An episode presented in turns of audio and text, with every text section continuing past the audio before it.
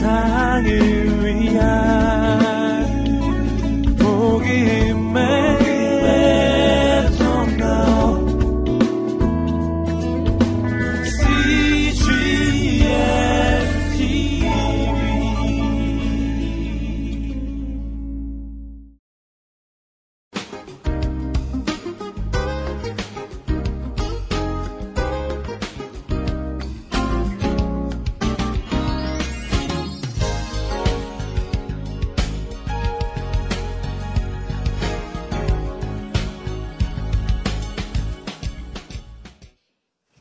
가난을 배경으로 해서 살아가야 할 이스라엘 백성의 입장에서 어떻게 백성들과 백성들 사이는 살아야 할지, 하나님에게는 예배 드려야 할지, 그게 당시 시간과 공간의 세팅이다 이 말이에요. 거기가. 그러니까 하나님께서는 신의 산에서 어디를 건너다 보고 계신 거예요? 이미 가나안을 넘겨다 보시고 써준 내용이 뭐예요? 레위기다 이 말이에요.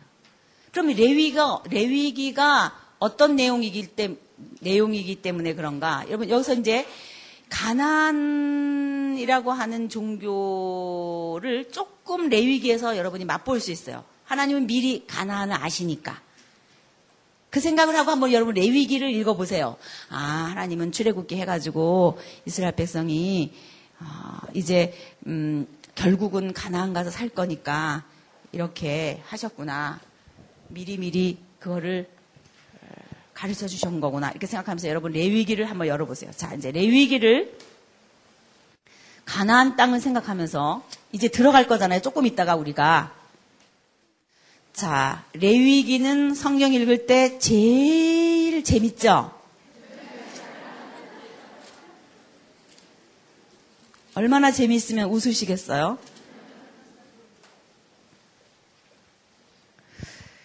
어, 여러분이 이제 레위기를 보실 때 무슨 생각을 하셔야 되냐면 레위기는 하나님께서 이스라엘 백성들이 요런 사람이 되면 좋겠다. 요렇게 살아가면 좋겠다. 그렇게 생각하셔서 어, 제시하신 구체적인 노하우예요.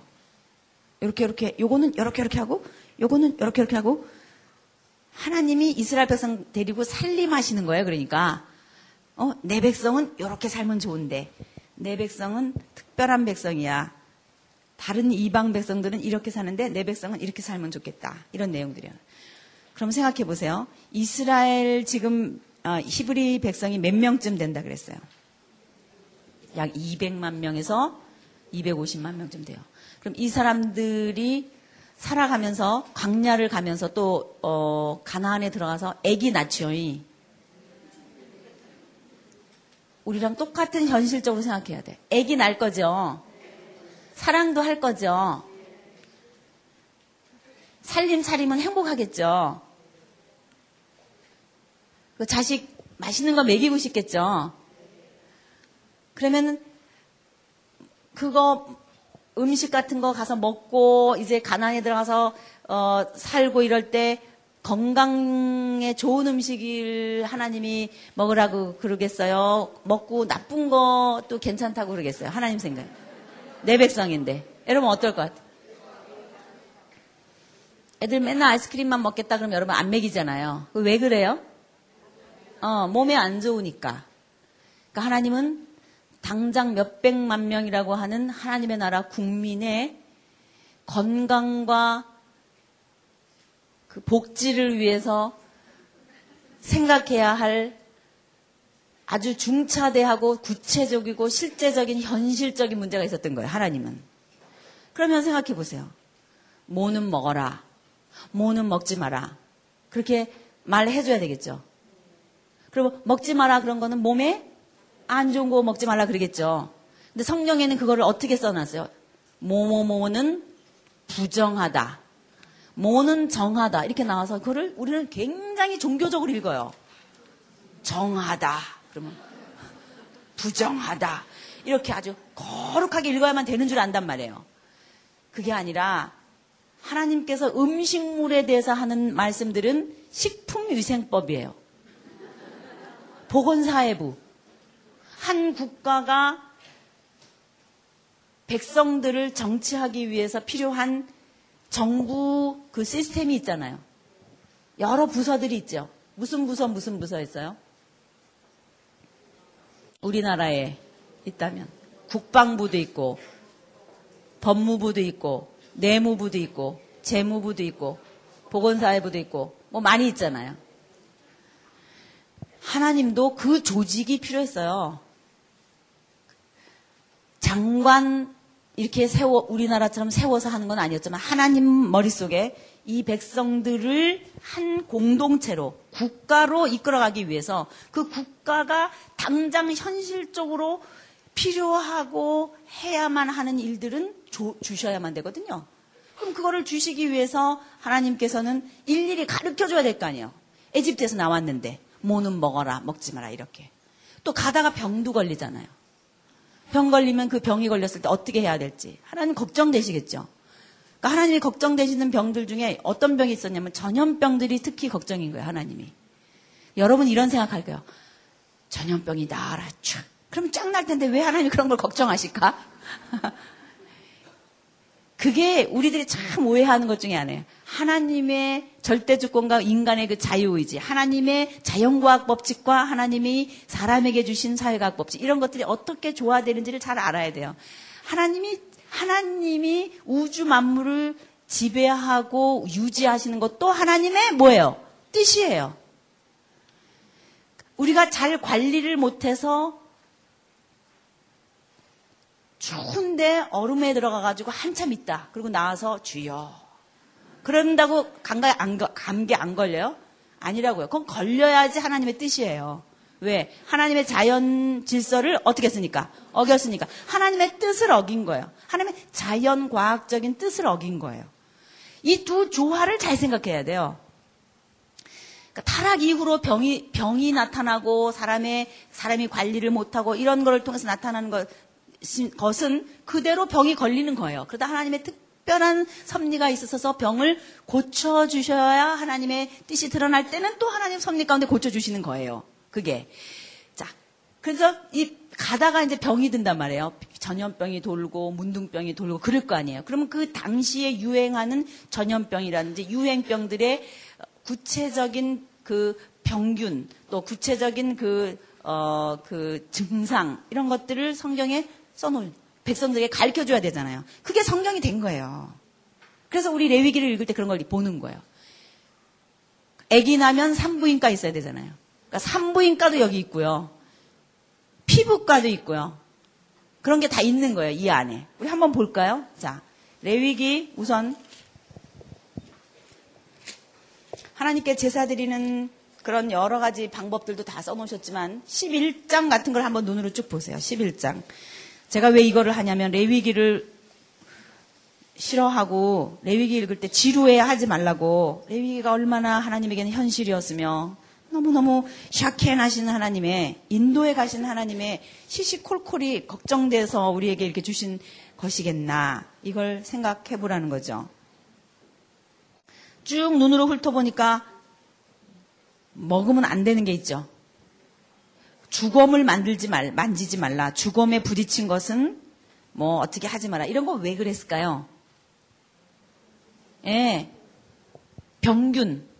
주, 죽은 시체나 이런 거 잘못 손질하면 균이 오르잖아요. 사람이 건강이 안 좋고 전염병 번지거든요. 이런 거. 그러니까 여기 물 속에 있는 것 중에서도 비늘이 있는 거는 먹고 비늘이 없는 거는 먹지 마라 이렇게 했잖아요. 그러니까 비늘이 있는 거는 우리 건강에 하얀 생, 살 생산으로 좀 좋아요. 우리가 지금 보기에도. 근데 비늘 없는 그 흙탕 속에 밑에 있는 이, 그, 그런 거 있잖아요. 안하고, 짱어, 이런 거 있잖아요. 장어 덮밥, 이런 거 다 별로 안 좋은 거거든요. 왜? 기름이 너무 많아가지고. 그러니까 그런 것들은 정하, 부정하다. 이렇게 표현을 하신 거예요. 그것에 무슨 종교적인 의미를 부여하면은 이상해지는 거예요. 당시 이스라엘 이 백성에게는 이것이 먹고 살아야 할 음식이었거든요. 그러니까 하나님은 식품위생부 장관으로서 이 백성들에게 뭐를 먹어라, 뭐를 먹지 마라 이렇게 말해 주셔야 가르쳐 주셔야 되잖아요. 얼마나 친절하시면. 그러니까는 여기 그런 그런 생각을 가지고 이런 것들을 읽어보세요. 특히 제, 제가 가지고 있는 이 표준세 번역 같은 것은 얼마나 이 아주 쉽게 되어 있는지 몰라요. 뭐 땅에 기어다니는 길짐승 가운데 너희에게 부정한 것은 쪽제비와 쥐와 각종 큰 도마뱀과 수종과 육지 악어와 도마뱀과 모래 도마뱀과 까멜리온이다. 모든 길짐승 가운데 이런 것들은 너희에게 부정한 것이다. 이것들이 죽었을 때 그것들을 만지는 사람은 누구나 저녁 때까지 부정하다. 이것들이 죽었을 때 나무로 만든 어떤 그 릇에나 옷에나 가죽에나 자루에나 여러 가지로 쓰이는 각종 그릇에나 이런 것들에 떨어지면 떨어져서 닿으면 그 그릇들은 모두 부정하다. 이렇게 부정 탄 것은 물에 담가야 한다. 그것은 저녁 때까지 부정하다. 저녁이 지나고 나면 그것은 정하게 된다. 이게 다 구체적으로 그런 상황이 됐을 때 어떻게 해야 건강하고 깨끗한 환경 속에서 살아갈 수 있을지를 하나님께서 엄마처럼 이렇게 말씀해 주신 거죠. 얼마나 뭐 언제는 뭐 옷을 어떻게 빨아라, 어떻게 말려라, 뭐 별 얘기가 다 있잖아요. 이거를 표준세 번역으로 한번 읽어보면 굉장히 쉬워요. 표준세 번역으로 읽으면 아주 재미있게 돼 있어요. 12장 같은 거는요, 보건사회부 중에 산부인과예요. 아기를 낳으면은 일해 동안은 부정하다. 그래서 여드레째 되는 날에는 아이의 포피를 잘라 할례를 베풀어야 된다. 이때가 제일 피가 제일 응고하는 그 때잖아요. 여러분 그거 아시죠? 기가 막히게 되는 거 아니에요. 8일째 그때가 피가 제일 잘 응고하는 시기래요. 태어나서. 그때 할례를 하라 그러셨어요. 이거 기가 막힌 내용이에요. 이런 내용들, 산모를 어떻게 깨끗하게 해야 할지, 그리고 산모가 아기를 낳는다면 어떻게 하나님께 예배해야 할지, 이런 구체적인 방법들, 하나님과 관계되는 문화들을 설명해 놨어요. 13장에 보면은 피부병이 또 걱정되는 거예요, 하나님이. 누구든지 살갗에 부스럼이나 뾰루지나 얼룩이 생겨서 그 살갗이 악성 피부염에 감염된 것 같거든. 그러면서 쭉 얘기하셔요. 그래서 뭐 가다가 하얀 감염된 자리에서 난 털이 하얗게 되고 감염된 자리가 살 것보다 우묵하게 들어가면 그거는 악성 피부염에 감염된 거니까 그 다음에는 어, 이럴 때는 제사장이 살펴보고 부정하다 이 사람은 환자다 이렇게 해가지고 격리시키다 이 말이에요. 그리고 그렇지 않고 살갗에 생긴 얼룩이 희기만 하고 살갗보다 우묵하게 들어가지도 않았고 털이 하얗게 되지도 않았으면은 그냥 이래 동안 격리시키기만 하면 된다. 뭐 이렇게 이렇게. 어떻게 피부병을 관리해야 할지. 뾰루지가 났을 때는 어떻게 하고 옷은 어떻게 빨아야 되고 그 다음에는 제사장인 그 사람 보고 어떻게 말아야 되고 이런 거 다 살갗에 종기가 생기면 어떻게 하게 되고 부스럼이 생기면 어떻게 하게 되고 이런 거 등등 또 불에 댈 때도 걱정해요 하나님은 살갗을 불에 대었는데 된 자리에 살에 희고 붉은 얼룩이나 아주 흰 얼룩이 생기면 그 다음에는 감염된 거니까 어떻게 되고 이렇게 불에 댔을 경우는 어떻게 되고 이런 것도 다 걱정해요. 백선도 문제야 백선. 백선 알죠? 백선이 생겼을 때는 그 자리가 어떻게 되는데 그거 구체적인 얘기가 쭉 나와요. 나중에 털이 자라면 어떻게 되고 백선은 어떻게 된 것이고 뭐 쭉 나와요. 또 남자든 여자든 희끄무레하게 뭐 어떻게 얼룩이 생기면 그거는 뭐 당장 그냥 발진일 뿐이니까 어떻게 하고 이렇게 이거를 모세가 말씀을 받아가지고 아마 잘 연구했을 거예요. 그리고 당시 백성들에게 있는 그 전염병들이라든지 이런 병들과 어, 같이 매치시키면서 이게 뭔지 아마 그 노하우를 가지고 백성들을 관리했을 거예요. 이 식품위생법, 보건사회부법 뭐 이런 게 다 있는 거예요. 또 하나님은 대머리도 걱정해요. 누구든지 머리카락이 다 빠지면 그는 대머리가 된다. 그러나 그는 정하다. 이게 뭐예요? 대머리는 그러니까 여러분이 성경을 읽으면서 정하다, 부정하다 이걸 종교적인 뭐 이렇게 하고 도대체 이해가 안 돼요. 그렇게 읽으면 그는 정하다. 이거 앞머리카락만 빠지면 그는 이마 대머리가 된다. 앞머리만 빠지면 주변 머리는 있는 거잖아요. 그런 이마 대머리가 된다. 그래도 그는 정하다. 걱정하지 마. 나이 들면 머리 빠지는 거야. 그러시는 거예요. 그러나 대머리가 된 정수리나 이마에 희끗희끗하고 불구스레한 헌대가 생기면 그것은 정수리 대머리나 이마 대머리에 생긴 악성 피부병이다. 제사장은 그때는 살펴봐라. 뭐 이런 거 있는 거예요. 하나님은 대머리도 걱정해요. 우리의 그 환경 미화를 위해서까지도 그 백성들의 그 환경 미화를 위해서도 걱정이 된 거예요. 자 이렇게 또 뭐 곰팽이가 천에 생기면 어떻게 되고 가죽에 생기면 어떻게 되고 건물에 생기면 어떻게 하고 배옷에 생기면 어떻게 하고 하나님 어떠세요? 너무 자상하죠. 이? 하나님이 이렇게 자상하신 하나님이시니 여러분의 일상생활 속에 일어나는 모든 일들을 얼마나 자상하게 보시겠어요? 아멘입니까? 이 언약 맺은 하나님의 백성들 사이에 일어나는 모든 경우의 수를 다 생각해서 이렇게 기록으로 남기시면서 백성들을 이끌어 가시기를 원하셨다면 오늘 우리는 안 그러시겠느냐 이 말이죠. 우리들도 이렇게 보호하시고 사랑하시고 하나님의 택한 백성들을 사랑 이끌어 가신다 이 말이에요.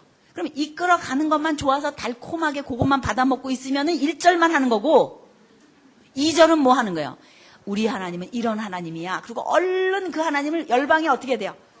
풍겨야 돼요. 풍기는 건 뭔지 알죠? 빨리빨리 가서 말해주는 거. 어, 그것까지 해야 하나님의 나라 백성이 이 땅에 존재하도록 한 하나님의 마음을 시원하게 해드리는 거다 이 말이죠. 그러니까 레위기를 읽을 때는 그렇게 읽어야 된다 이 말이에요. 뭐 부인과도 있고 뭐 별게 다 있어요. 그런데 이 중에 이제 특별히 제가 여러분에게 말씀드리고 싶은 것은 뭐냐면 18장이에요. 레위기 18장에 보면은 성 관계에 대한 규례가 있어요. 우리는 성경을 읽을 때 성관계에 대한 얘기가 나오면 어, 성경에 이런 얘기도 있나? 그러면서 왠지 거룩한 척 하면서 이렇게 막 이렇게 이렇게 안, 뭐, 안 그런 척 하면서 이렇게 지나가거든요. 근데 그게 아니라 지금 하나님은 굉장히 노골적으로 이 부분을 음, 막 이렇게 얘기하고 있어요. 굉장히 성윤리에 대해서 정확하게 얘기하고 계세요. 그럼 이게 왜 그럴까? 이게 왜 그럴까요? 이제 들어가는 가나안 땅이 문화가 그렇다는 거예요. 그래서 이런 어, 가나안 땅의 문화가 그렇다는 걸 보여주는 게 어디 있어요? 여러분 18장 3 18장 어, 18장 우리 18장부터 한번 읽어봐요. 제가 표준 세번역으로 읽어볼게요. 나는 주 너의 하나님이다. 너희는 이제 잘 생각해 보세요. 이거를 하나님의 나라 백성을 어떻게 거룩하게 살게 하기를 원하시는가? 너희가 살던 이집트 땅의 풍속도 따르지 말고 거기서 나왔으니까 지금 이제 내가 이끌고 갈 땅 가나안의 풍속도 따르지 말아라. 너희는 그들의 규례를 따라 살지 말아라. 그리고 너희는 내가 명한 법들을 따르고 내가 세운 규례를 따라서만 어떻게 하라는 거야? 살으라는 거야. 그러면서 쭉 밑에 눈으로 훑어 내려가 보세요. 무슨 얘기가 나와요? 아버지를 범하지 마라. 아니, 내 아버지야 몸이, 몸이나 마찬가지니까는 내 어미의 몸을 범하지 마라. 내 형제의 몸을 범하지 마라. 내 자녀의 몸을 범하지 마라. 이모의 몸을 범하지 마라. 숙모의 몸, 며느리의 몸, 내 형제, 형수, 제수, 너의 딸, 손녀딸까지 17절을 보면은 유아 강간까지 얘기하고 있어요. 너는 한 여자를 데리고 살면서 그 여자의 딸의 몸을 아울러 범하면 안 된다. 너는 또한 그 여자의 친손녀나 외손녀를 아울러 데려다가 그 몸을 범하면 안 된다. 이게 뭐예요? 유아 강간을 얘기하고 있어요. 그러니까 그 당시 가나안의 문화라고 하는 것이 그러고 살고 있다는 걸 전제로 하고 있다는 얘기예요. 그럼 이게 뭐냐? 오늘은 요새는 말세가 돼갖고 그런 일이 있어. 그럴 게 아니라는 거예요.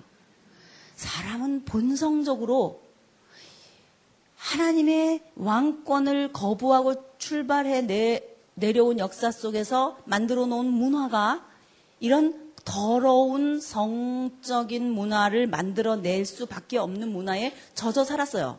그게 가나안에서 드디어 접하게 돼요. 이제 우리가 가나안 들어갈 때 이스라엘 백성도 이제 가나안 들어가면 이렇게 될, 이런 사람들이랑 만날 거라는 거예요. 그러면 이스라엘 백성이 가나안에 들어가서 사사 시대 사무엘 상하 열왕기 상하를 지나면서 나타나는 모든 문화라고 하는 것은 이 가나안 문화를 밟고 살아야 되는 현장이구나라는 생각을 감잡고 있으란 말이에요, 여러분이. 레위기를 읽으면서 그냥 레위기는 어려워 그러지 말고 이제 레위기를 읽으면서 가나안에 들어가서 살아야 할 이스라엘 백성들이 살 boundary가 이런 문명이구나 하는 것을 감잡으면서 레위기 요기를 읽으란 말이에요. 아, 이제 이렇게 들어갈 건데요. 이 백성들은 이렇게 사는구나. 이렇게. 20, 21절을 보세요. 누구에게 희생제물로 바치지 말라 그래요? 몰렉에게.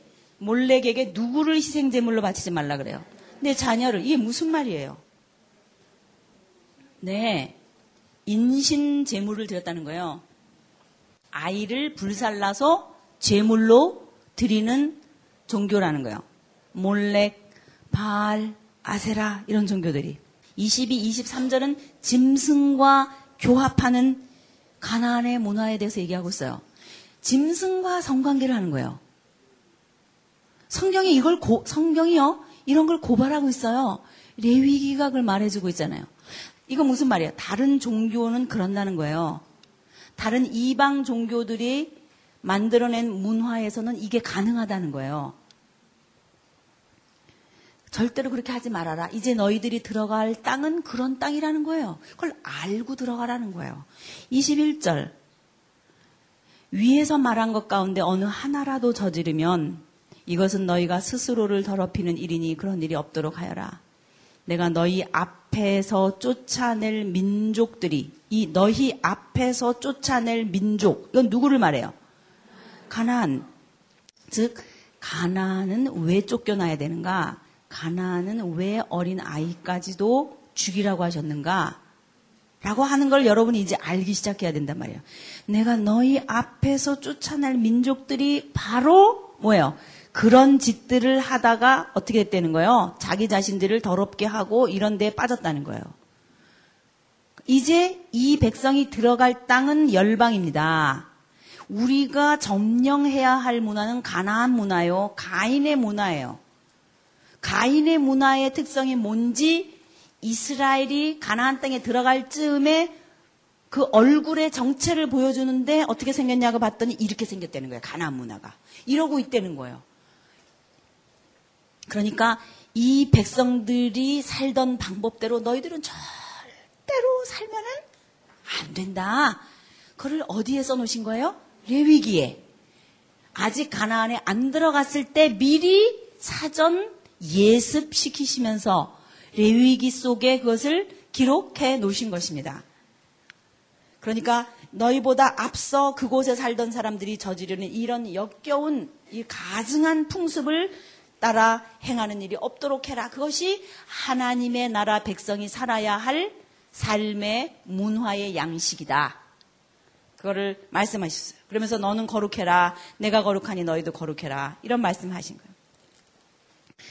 27절이나 20 27절이나 28절 같은 데 보면 관자놀이의 머리를 둥글게 깎거나 구렛나룻을 밀어서는 안 된다. 이런 건 뭐냐면 이방 종교 제사장들이 하는 방법들이에요. 이게 이방 신들을 접속하는 사람들이 하는 문화 그것들을 말해주고 있어요. 그러니까 레위기에 나타나고 있는 내용들은 이방 종교는 무엇인가라고 하는 것도 한편 보여주고 있다는 걸 알고 계시라고요. 6절을 보십시오. 20장 6, 아, 아 19장 31절도 보면 누구한테 찾아가지 말라 그래요. 예, 점쟁이들, 혼백을 불러내서 이렇게 여자, 그, 불러내는 점치는 그런 여자들이나 이런 사람들 찾아가지 몰라. 그 말은 뭐예요? 이방 나라에서는 그렇게 하고 있다. 그걸 보여줘요. 6절, 그, 마찬가지, 20장 6절도 마찬가지고, 다 그런 얘기들이에요. 그러니까, 이런 레위기에 나타나는 어, 구체적인 이그 어, 하지 말라고 하는 내용들을 읽으실 때 그냥 지루하게 남의 얘기처럼 읽지 말고 이제 들어갈 이스라엘 백성의 그, 그 현장이 이런 문화가 성행하고 있었구나 하는 것을 미리 염두에 두면서 읽으면 조금 덜 지루할 것 같지 않아요? 하나하나 그런 생각을 하면서 레위기를 읽어가시면 돼요. 그러니까 바로 이렇게 혼백을 불러내고 점을 치고 할 수 있었던 것은 뭐냐면 이방 종교도 어, 이방 종교에도 기적과 이사와 병고침과 이런 음, 초능력과 이런 게 나타나요? 안 나타나요? 나타나요. 왜? 사탄이 역사하니까. 나타나거든요. 그러니까 사탄이 역사하는 방법으로 참 하나님, 인격자이신 우리 창세기 1장에서 공부할 때 창세기 2장에서 공부할 때 있었던 그 하나님의 정체성, 하나님이 인격자이신 거, 우리를 인격적으로 상대하기를 원하시고 우리하고의 관계는 언제나 인격과 인격을 잇는 관계 방식으로만 하기를 원하시는 하나님의 방법과는 달리 비인격적인 어떤 개념들이나 비인격적인 것을 두고 신비주의적으로 하는 어떤 그런 활동 이런 것들이 이미 이 이스라엘 백성이 가나안에 들어갈 때 편만히 온 세상에 펼쳐져 있었고 그것이 문화로 자리 잡고 있었고 드디어 이스라엘 백성은 그것을 접하게 되는 순간이단 말이죠. 지금 가나안 들어갈 때. 그런 생각하면서 가나안을 들어가야 되거든요. 바로 이 시점에 모압 평지에 저기 이제 앉아 있는 이스라엘 백성들을 바라보면서 혼백을 불러내면서 어, 점쟁이들 같이 이렇게 그, 음, 그 점쟁이 노릇을 하면서 했었던 그 누가 나타나는 거예요? 발람이 나타나는 거예요, 지금. 그러니까 여기서 이렇게 생각하시라는 거예요, 발람을. 발람이라고 하는 사람 이 하나님으로부터 받은 말씀을 여러분이 암송하고 있는 거 알아요? 여러분이 암송, 즐겨서 암송하고 있는 말씀 가운데 발람이 한 말씀을 암송하고 있어요. 여러분 민수기를 열어보세요.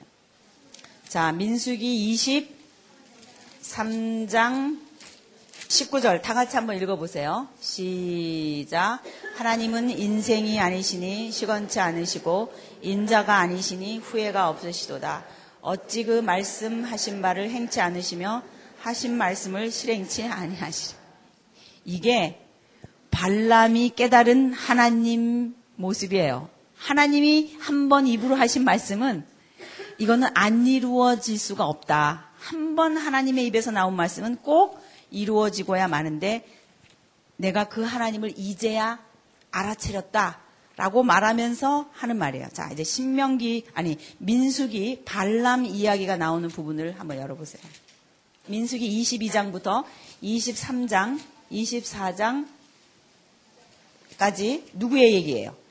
발람의 얘기예요. 자, 이제 이 발람을 읽을 때 조금 마음이 편하겠죠? 예. 네. 자, 발람이 발람이 지금 발락 의 초청을 받고 어 이제 나타나는 장면들이 이렇게 쭉 있는데 뭐 나귀 얘기도 나오고 막 그러잖아요. 예. 22장 맨 앞을 보세요. 1절. 우선 장소가 지도 속에서 보이는지 이런 부분을 읽을 때 여러분이 강의를 들으셨기 때문에 재밌단 말이에요. 읽어보세요. 22장 1절 시작.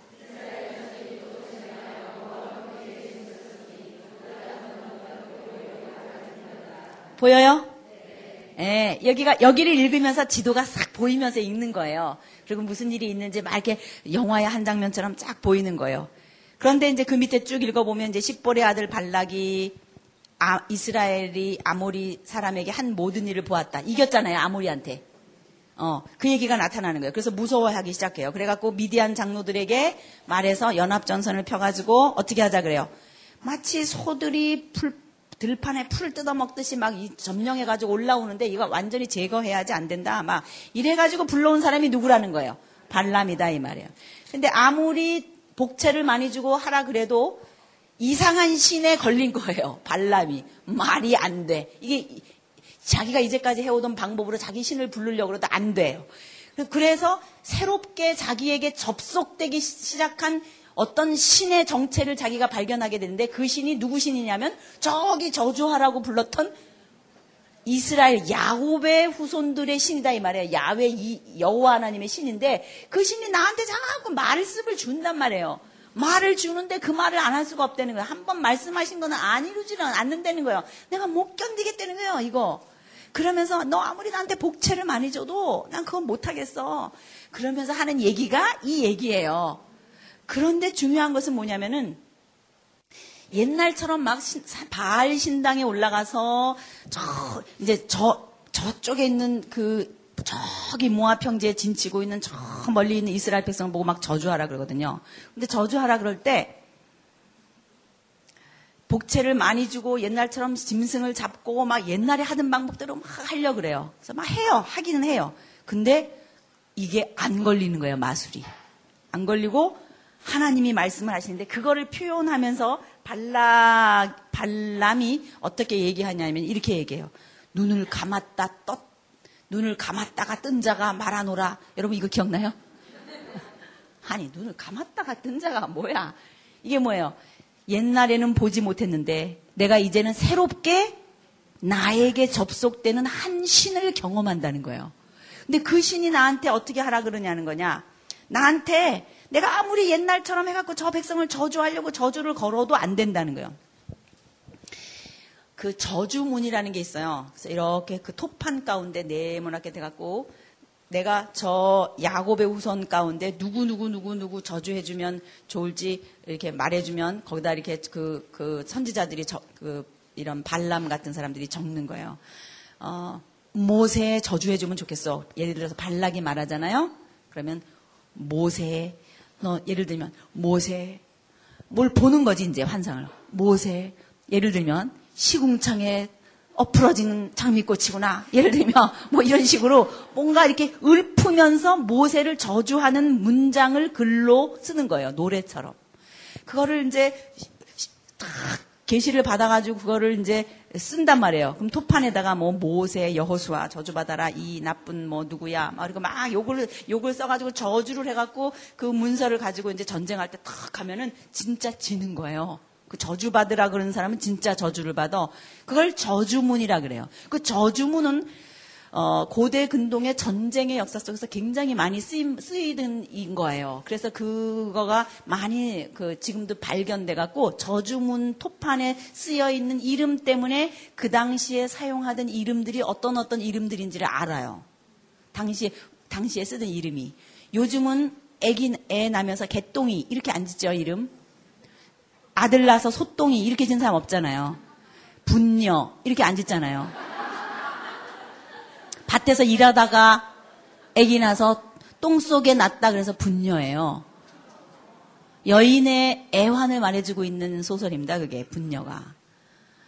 지금은 그런 이름 안 짓잖아요. 우리 그리스도인들이 짓는 이름들이 뭐가 있어요? 예림이, 예람이, 하림이, 하람이 주로 하자 예자 많이 붙이면서 짓잖아요. 이게 문화거든요. 당시의 이름을 보면 어떤 문화였는지를 보여주는 것처럼 그 당시에 저주문에 들어있는 이름들이 그 당시 문화를 보여주는 근거로 많이 학자들이 연구합니다. 근거로 연구합니다. 아, 그래서 이렇게 하나님으로 받은 예언들을 이렇게 선포해요. 제가 한번 읽어볼까요? 뭘 받았나? 이 시점에서. 나중에 집에 가서도 읽어볼 거지만 제가 한번 읽을 테니까 어, 그거 재밌겠네. 입맛이 생기면 나중에 읽어보세요. 발락이 나를 시리아에서 데려왔다. 모압의 왕이 나를 동쪽 산골에서 데려왔다. 와서 자기에게 유리하게 야곱을 저주하라 하고 와서 이스라엘을 규탄하라 하였지만 하나님이 저주하지 않으시는데 내가 어떻게 저주하며 주님께서 꾸짖지 않으시는데 내가 어떻게 꾸짖으랴. 바위 꼭대기에서 나는 그들을 내려다본다. 언덕 위에서 나는 그들을 굽어본다. 홀로 사는 저 백성들을 보라. 그들 스스로도 자신들을 어느 민족 가운데 하나라고 생각하지는 않는다. 티끌처럼 많은 야곱의 자손을 누가 셀 수 있겠느냐? 먼지처럼 많은 이스라엘의 자손을 누가 셀 수 있겠느냐? 나는 정직한 사람이 죽듯이 죽기를 바란다. 나의 마지막이 정직한 사람의 마지막과 같기를 바란다. 바른 말 하다 죽으면 죽자. 이 말이에요, 이게. 이 말이 끝나고 나서 발람이 이렇게 발락이 발람에게 말하였다. 지금 무엇을 하고 있는 거요? 대적들을 저주해달라고 당신을 데려왔습니다. 그런데 당신은 그들에게 복을 빌어주셨습니다. 발람이 대답하였다.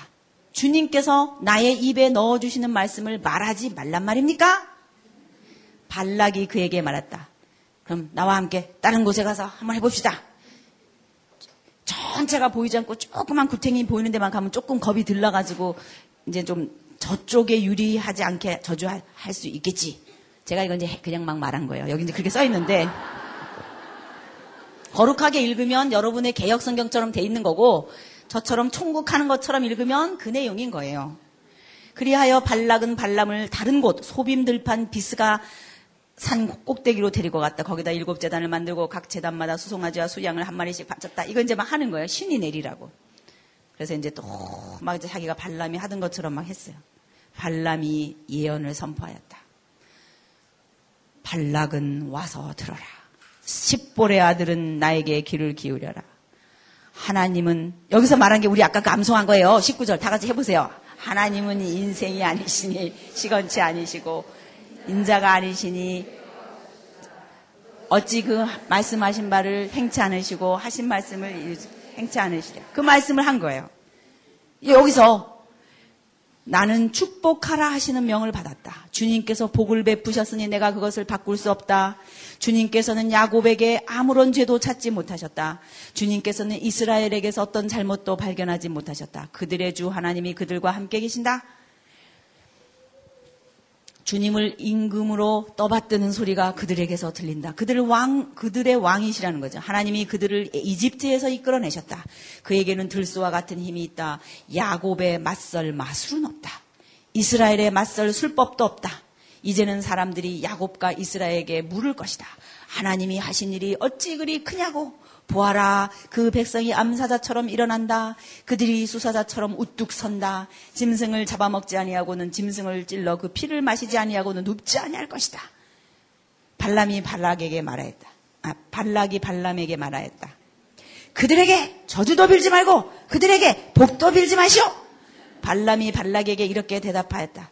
무엇이든 주님께서 내게 말씀하신 것만 말하겠다고 내가 말씀드리지 않았습니까? 발락이 발람에게 말했다. 계속 읽고 싶죠? 어떻게 됐나? 이제 집에 가서 읽어야지. 제가 여기서 맨날 읽어주면은 안 되잖아요. 자, 이렇게 발람의 이야기가 펼쳐지는 게 모아 평지 근처에 진치고 모세가 있을 때 저 아래쪽에서 모압의 왕 발락이 발람을 불러다 한 일이다 이 말이에요. 이게 이런 얘기를 어, 여러분이 기억하고 읽으면 돼요. 네, 이, 이 예언 가운데 굉장히 중요한 메시아 예언이 있어요. 발락의, 발람의 마지막 예언 가운데 이런 말이 있어요. 부올의 아들 발람의 말이다. 눈을 뜬 사람의 말이다. 하나님의 말씀을 듣는 사람의 말이다. 가장 높으신 분께서 주신 지식을 가진 사람의 말이다. 환상으로 전능자를 뵙고 넘어졌으나 오히려 두 눈을 밝히 뜬 사람의 말이다. 이제야 누구를 만났다는 거예요. 그 하나님을 만났다는 거예요. 나는 한 모습을 본다. 그러나 당장 나타날 모습은 아니다. 나는 그 모습을 환히 본다. 그러나 가까이에 있는 모습은 아니다. 한 별이 야곱에게서 나올 것이다.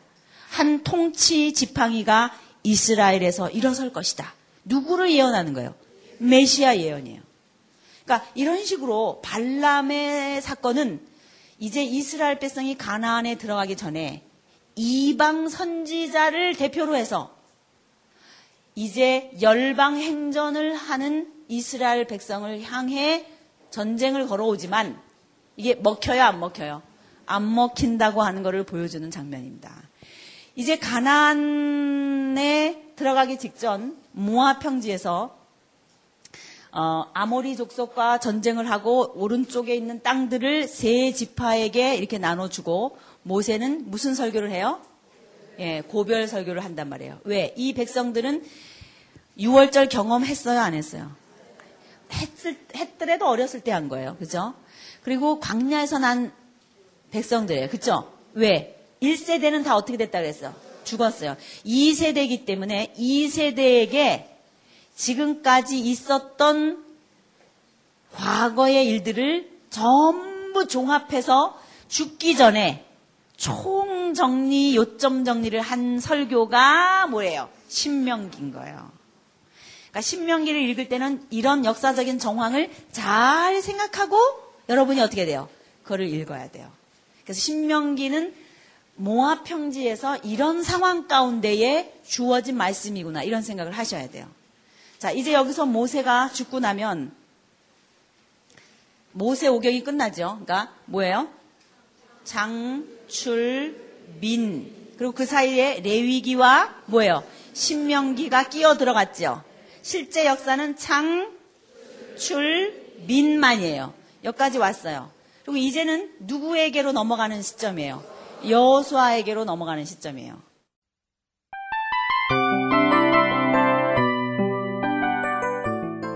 이 프로그램은 청취자 여러분의 소중한 후원으로 제작됩니다.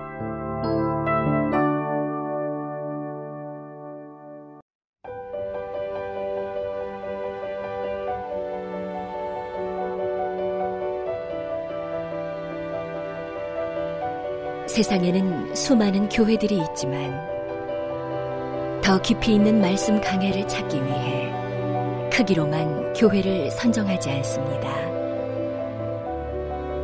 보다 좋은 영적 콘텐츠를 더 많이 나누기 위해 방송비를 받지 않습니다. 1년 365일 복음만 전하고 싶어서 우리는 광고를 하지 않습니다. 온누리의 복음을 땅끝까지 CGN TV와 함께 땅끝 성교사가 되주세요